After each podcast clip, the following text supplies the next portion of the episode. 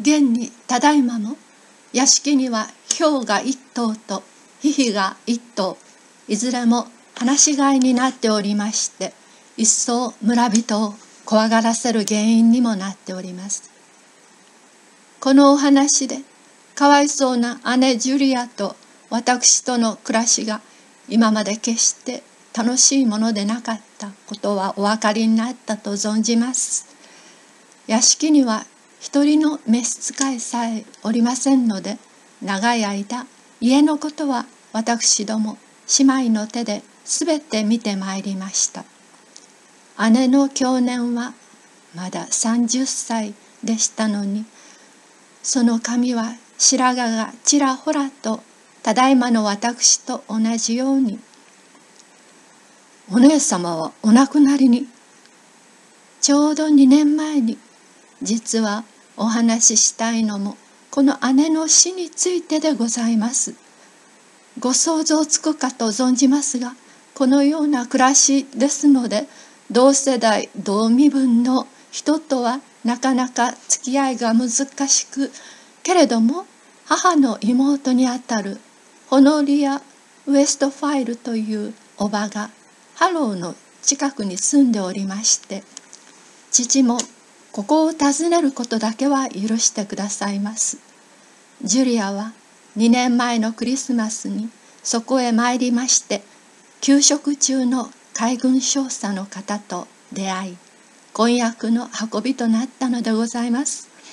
父はこの婚約を知っても別段何も文句を申しませんでしたが、式の日取りの2週間前にあの恐ろしい事件のために、私はたった一人の姉を失ってしまったのです。シャーロック・ホームズはずっと目を閉じ、椅子の背に頭を押し付けていたが、この時細目を開けて依頼人の方をちらりと見た。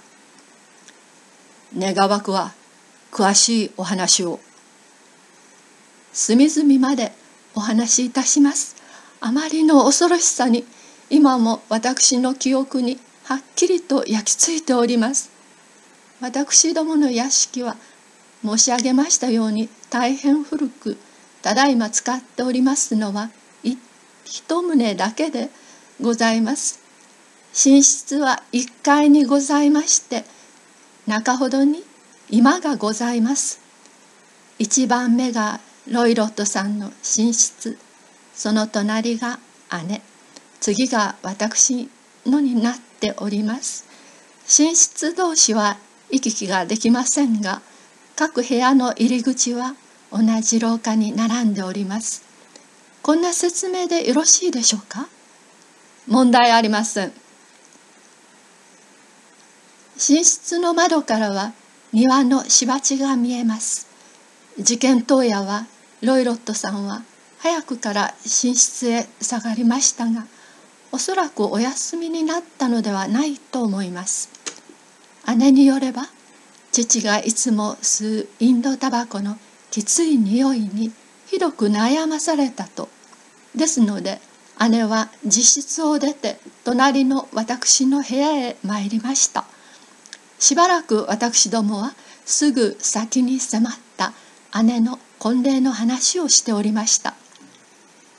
11時に姉は帰るとて立ち上がりましたが、ふと戸口のところで立ち止まり、振り返ってこんなことを申しました。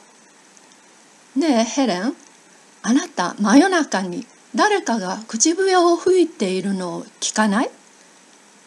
いいえ、何も。まさかあなたが眠りながら口笛を吹くわけでもないでしょうし。当たり前じゃないの。どうして？だってこの頃毎晩のように真夜中の3時頃かしら、低い口笛が聞こえてね、いつも眠りが浅いから音が聞こえると目が覚めちゃって。どこで吹いてるのかわからないんだけど、隣の部屋か、ひょっとすると芝地の方か、一度あなたに聞かなくちゃと思ってたの。聞かないけど、辺りにいるロマの仕業じゃない？そうかもしれない。でもしばちで吹くんだとすると、あなたの耳にも聞こえそうなものね。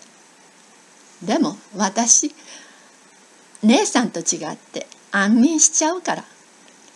まあ何にせよくだらないことね」と姉は笑って私の部屋の戸を閉めました。そしてそれに続いて姉が自室の鍵をかける音が聞こえました。なるほど、とホームズが答える。毎晩部屋に鍵をかけるのですか？はい、いつも。どうして？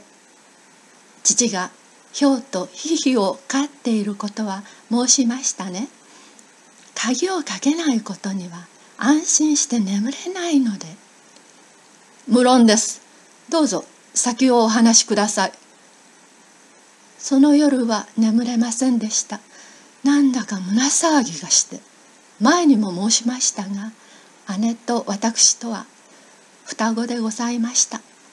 ご存知かと思いますが、強い縁で結ばれた二つの魂というのは、お互いのことをものすごく敏感に感じるのです。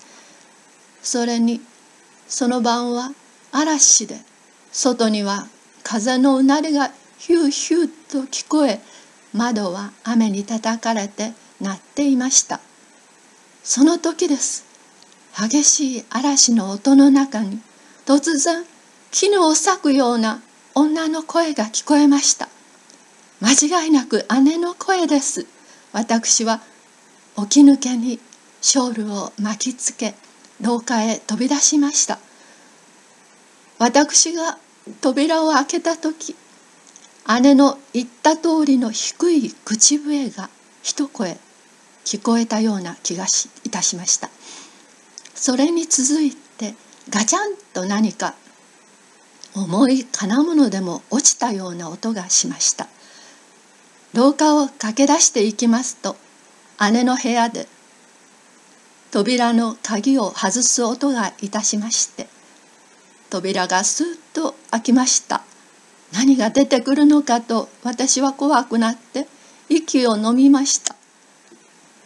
廊下のランプの光を浴びて姉が戸口に現れたのですが、恐怖で真っ青になった顔、すがるような手つき、千鳥足、ふらふらと進み出てくるのです。私はすぐに駆け寄って姉の体を両腕で抱き留めました。すると姉の足の力が抜けて、その場に倒れてしまったのでございます。そしてどこかがひどく痛むらしく、激しく身もだえをして手足をブルブルと震わせているのです。はじめ姉は私がわからないのかと思っていましたが、私が中腰になると突然恐ろしい声を絞り出して忘れません。お願い、助けて、ヘレン、紐が、まだらの紐が。と、それから姉はもっと何か言いたそうにして指を高く上げて、父の部屋の方を突き刺すように刺しましたが、またもや全身に引きつけが起こって物が言えませんでした。私が父の名を呼びながら廊下を駆け出したところ、ドレッシングガウンを引っ掛けて廊下へ出てきた父とばったり出会いました。そこで一緒になって再び姉のところへ戻ってみますと、姉は気を失っておりました。父は姉の口にブランデーをつぎ込むやら、村の医師を迎えるやらいたしましたが、手の施しようもなく、ついに姉は意識の戻らぬままゆっくり息を引き取ってしまいました。これが愛する姉の恐ろしい最後でございました。では一つ、とホームズが口を挟む。口笛と金属音というのは確かですか？聞き間違いでもない？そのことは検視の時係官からもお尋ねがありましたが、私は確かに聞いたとそう思うのです。もっとも激しい嵐で古い家が絶えずきしんでおりましたから、ひょっとすると聞き間違えたのかもしれません。